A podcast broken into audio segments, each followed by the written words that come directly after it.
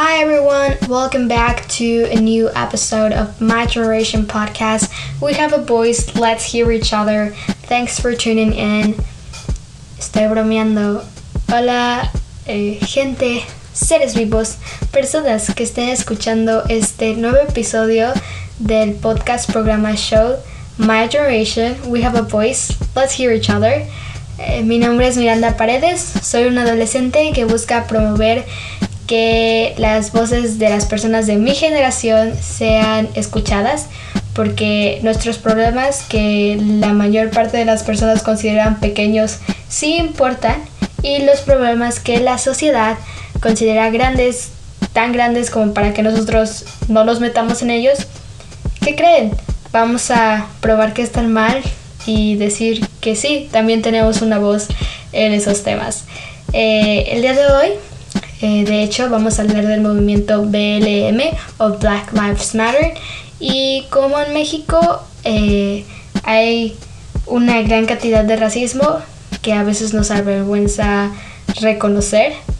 Eh, así que el día de hoy ese será el tema. les dejo con la intro y comenzamos.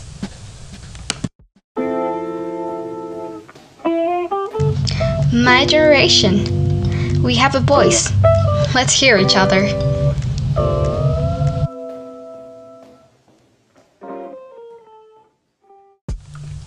Sé que la mayoría de nosotros pensó que el movimiento Black Lives Matter, el movimiento BLM, comenzó el año pasado con todo lo que pasó con George Floyd, pero en realidad no. Eh, en realidad el movimiento Black Lives Matter se fundó en 2013 en respuesta a la absolución del asesino de Trayvon Martin. Eh, para aquí paréntesis, Trayvon Martin eh, era también un civil menor de edad afroamericano eh, que fue asesinado eh, a los 17 años en el estado de Florida. bueno, Black Lives Matter Global Network Foundation Inc. es una organización global en los Estados Unidos, Reino Unido y Canadá, cuya misión es erradicar la supremacía blanca y construir poder local para intervenir en la violencia infligida a las comunidades negras por el Estado y los vigilantes.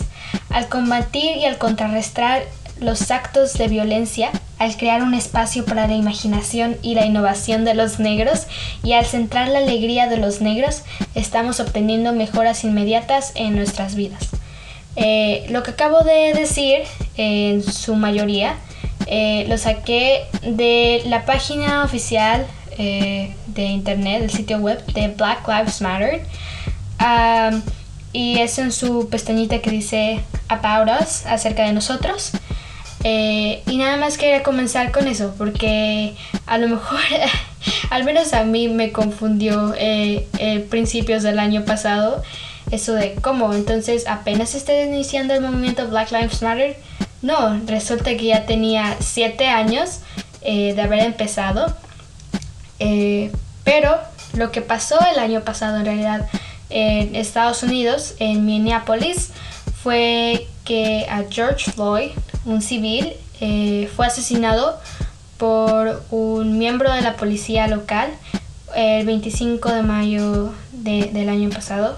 Ya estamos a casi un año de su muerte. Y entre el 26 y el 30 de mayo del 2020, eh, la gente empezó a protestar por este suceso lo cual es totalmente válido y que yo apoyé todo lo que pude.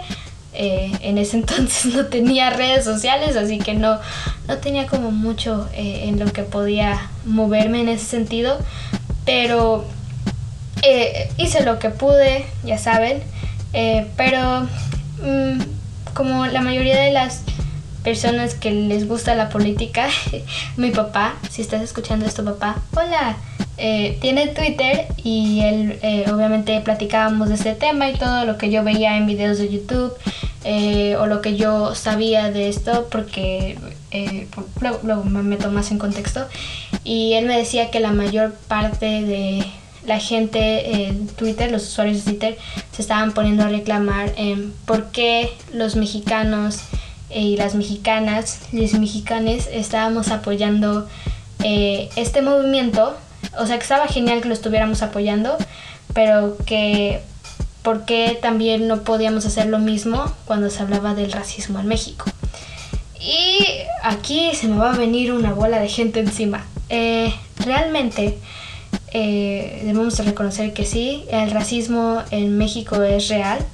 De hecho, un estudio publicado en el 2017 eh, por el INEGI, el, INEGI, el, INEGI, el INEGI, el Instituto Nacional de Estadística y Geografía, acerca de la relación entre la movilidad social y el color de piel, eh, demostró que las personas con un color de piel más claro solían tener mm, puestos mejor pagados o con mayor rango y las personas con tez más oscura solían tener empleos menos pagados, ah, un poco más eh, no quiero decir explotadores, pero eh, sí, tenían un trato inferior al que tienen las personas de color blanca.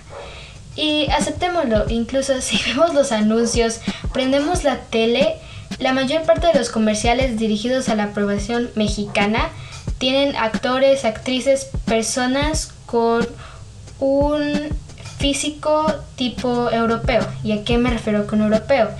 de color claro, cabello claro o igual negro, pero ojos claros, eh, delgados, altos, etcétera, etcétera. Eh, de hecho, también el CONAPRED, la Comisión Nacional de la Prevención de la Discriminación, eh, hizo una encuesta y en esa encuesta se sacó que el 54.8 de las personas que contestaron esa encuesta afirmaron que se les insultaba por su color de piel. Eh, a esto que lo relaciono con el comercial, eh, todos los días por los medios somos bombardeados con decirnos este es lo que tú deberías de considerar como belleza física, este es el modelo de, de belleza física, así deberías de ser tú. Y no pues sí, podemos ignorarlo, pero a ver, admitámoslo, incluso existen shampoos para aclarar el cabello, la gente se tiñe el cabello, lo, cosa que yo no veo mal, eh, eh, o gente que se aclara la piel, eh, esto ya va con un poco más de un tema más de autoestima y aceptación social y aceptación personal. Si lo haces por ti, bien, te felicito, felicidades. Pero si lo estás haciendo para obtener el reconocimiento de más personas, deberías de cuestionarte de veras si te importa más lo que piensen de ti los demás o lo que piensas tú. Y ya sé que aquí me van a decir muy probablemente, es que tú no sabes qué es lo que se siente no tener aprobación social o esa presión que se siente. Primero, alzo mi manita, soy adolescente, soy mujer, no quería usar esa carta, pero soy mujer soy adolescente eh, y en muchos otros aspectos la gente espera ciertas cosas de mí. Así que no puedo usar la cartita de sí, la gente espera muchas cosas de mí y siempre estás buscando que la sociedad te acepte. Eh, en gran parte de este podcast también es para eso, para no aceptación social, solo espacio en la sociedad, que nos den un espacio individual en el que podamos expresar nuestros pensamientos. Pero volviendo al tema, eh, sé que la, el tema de querer aceptados por ser, ser aceptados y aceptadas, aceptadas por los demás eh, es difícil. Cuando yo era pequeña, en alguna ocasión, no recuerdo si fue una tarea, fue una conversación con mis amigas o algo así, estábamos hablando de las raíces que teníamos o sea, me refiero a como, ah, pues tal familiar, tatarabuelo, tío abuelo, no sé, eh, tenía tal raíz este, americana, italiana, francesa, española, australiana, no sé. Eh, y yo recuerdo que una de mis mejores amigas, eh, estaba yo platicando con ella y ella me dijo, ah, no, pues es que yo tengo descendencia francesa, y italiana o española o una de esas, no sé. y yo recuerdo que yo le pregunté después a mamá, mamá, ¿yo tengo alguna clase de descendencia? Y me dijo, sí, mira, tu abu, o sea, su papá de ella, mi abuelito, eh, es, tiene descendencia maya, por lo tanto tú la tienes. Y yo así como de, ah, chido, pero no tengo otro tipo de descendencia así como extranjera, no aquí de México. Y, o sea, obvio no se lo dije así, ¿no? Pero ella me dijo, sí, tienes descendencia española por parte de tu tatarabuelo y italiana de no sé qué parte de mi familia. Y recuerdo que cuando después me preguntaron eh, mis amigas de, ay, entonces siempre qué descendencia tienes, yo dije, española e italiana. Porque me avergonzaba decir que tenía descendencia maya. Eh, eh, sí fue un, un algo fuerte. Eh, como ahora que me doy cuenta de que a lo mejor mis papás nunca me metieron estos estereotipos de belleza ni nada.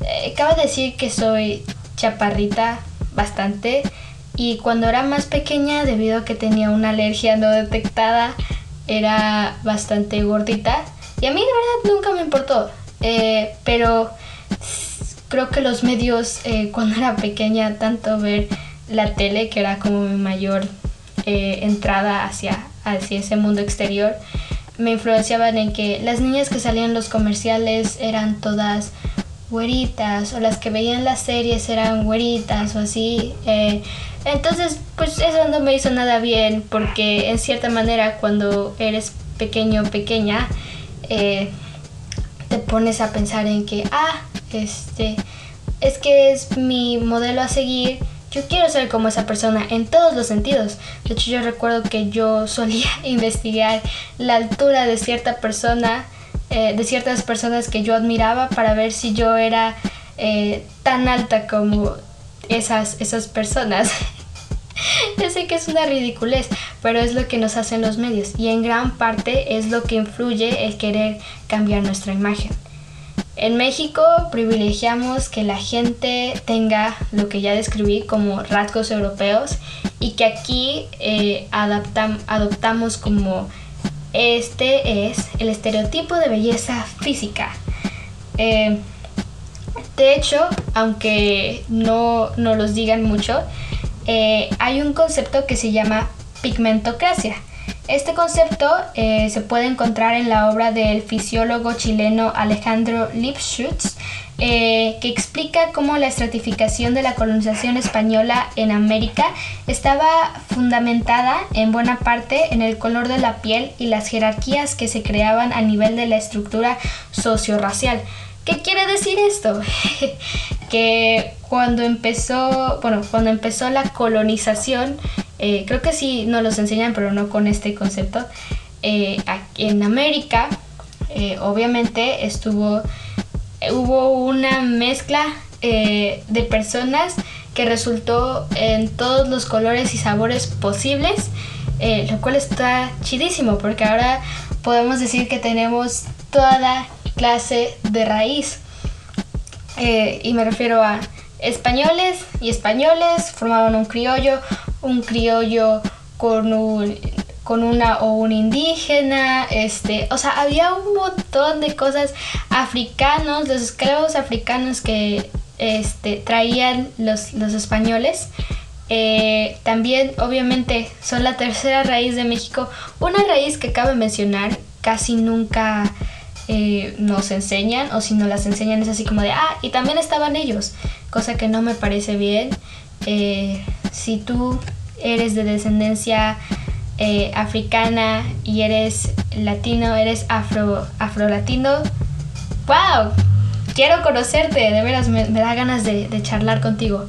Eh, pero bueno, regresando al tema, hubo toda esta combinación en la que a la gente que era de tez más clara, eh, al, por así decirlo, como se les asociaba con que eran más cercanos a los españoles más cercanos a los europeos, eh, que recordemos que cuando llegaron los españoles decían que solo los españoles nacidos en España eran puros y que eran eh, prácticamente tocados por Dios. ¿Cómo se llama? Eran como los más altos, los que tenían derecho a tener eh, los puestos más, los rangos más altos. Y por eso es que, lo queramos o no, desde un principio eh, Latinoamérica se basó en esos principios. Bravo, un aplauso por favor por el racismo desde 1500. Eh, a veces estaba grabando este podcast el otro día, este episodio, eh, lo estoy volviendo a grabar porque al, decirlo la primera vez estaba yo tan enojada, mi cabeza tenía una emoción que solo puedo describir como... porque me frustraba mucho la manera en la que eh, nos manejan los medios y la manera en la que nos presentan todas estas presiones de cómo debemos ser, cómo debemos actuar, cómo tiene que ser esto, cómo tiene que ser lo otro.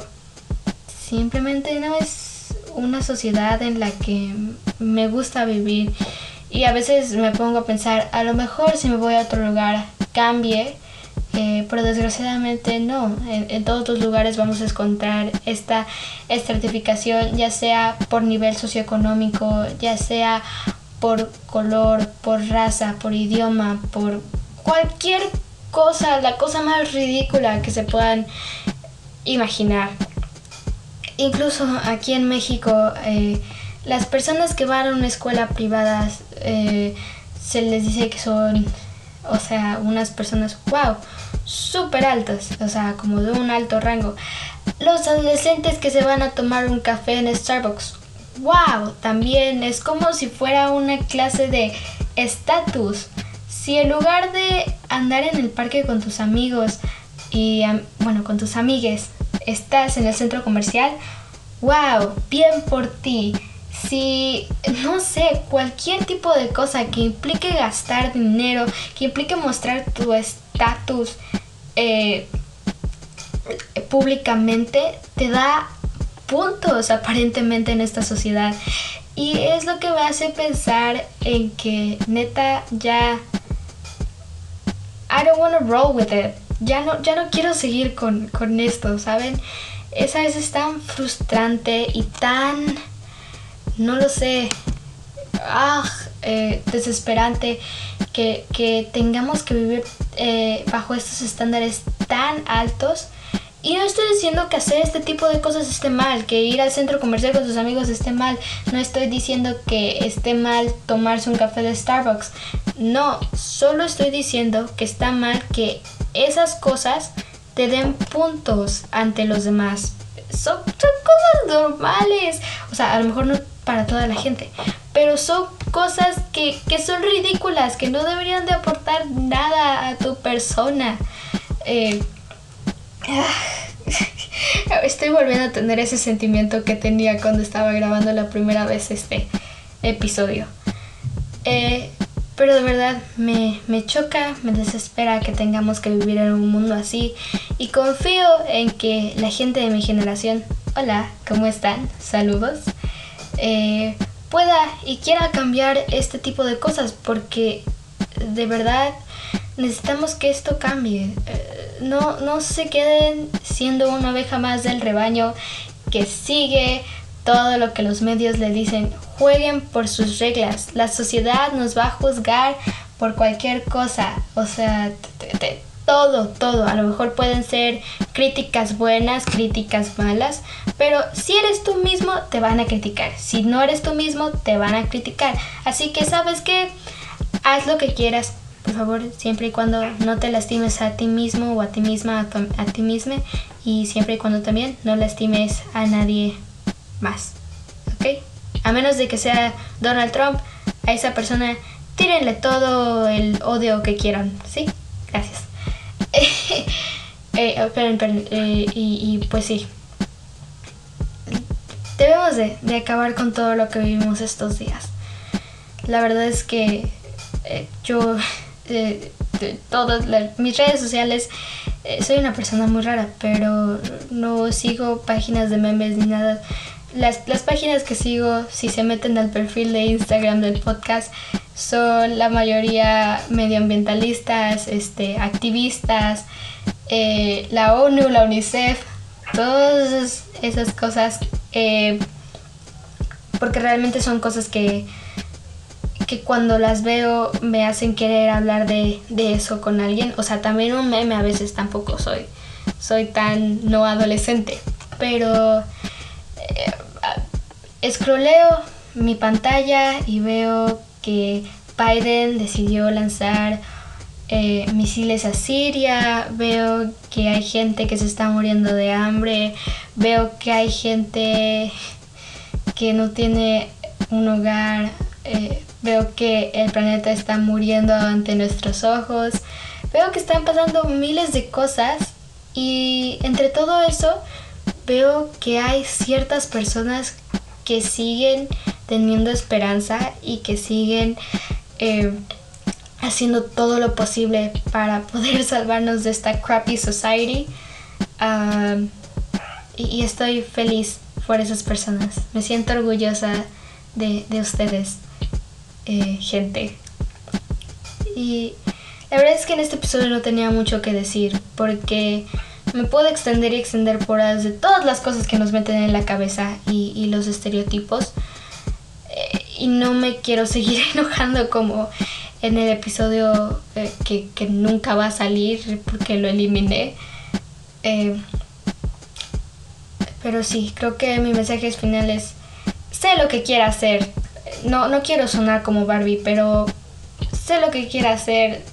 Haz, haz lo que quieras. Este, si quieres ponerte una botarga de perrito, ponte una botarga de perrito.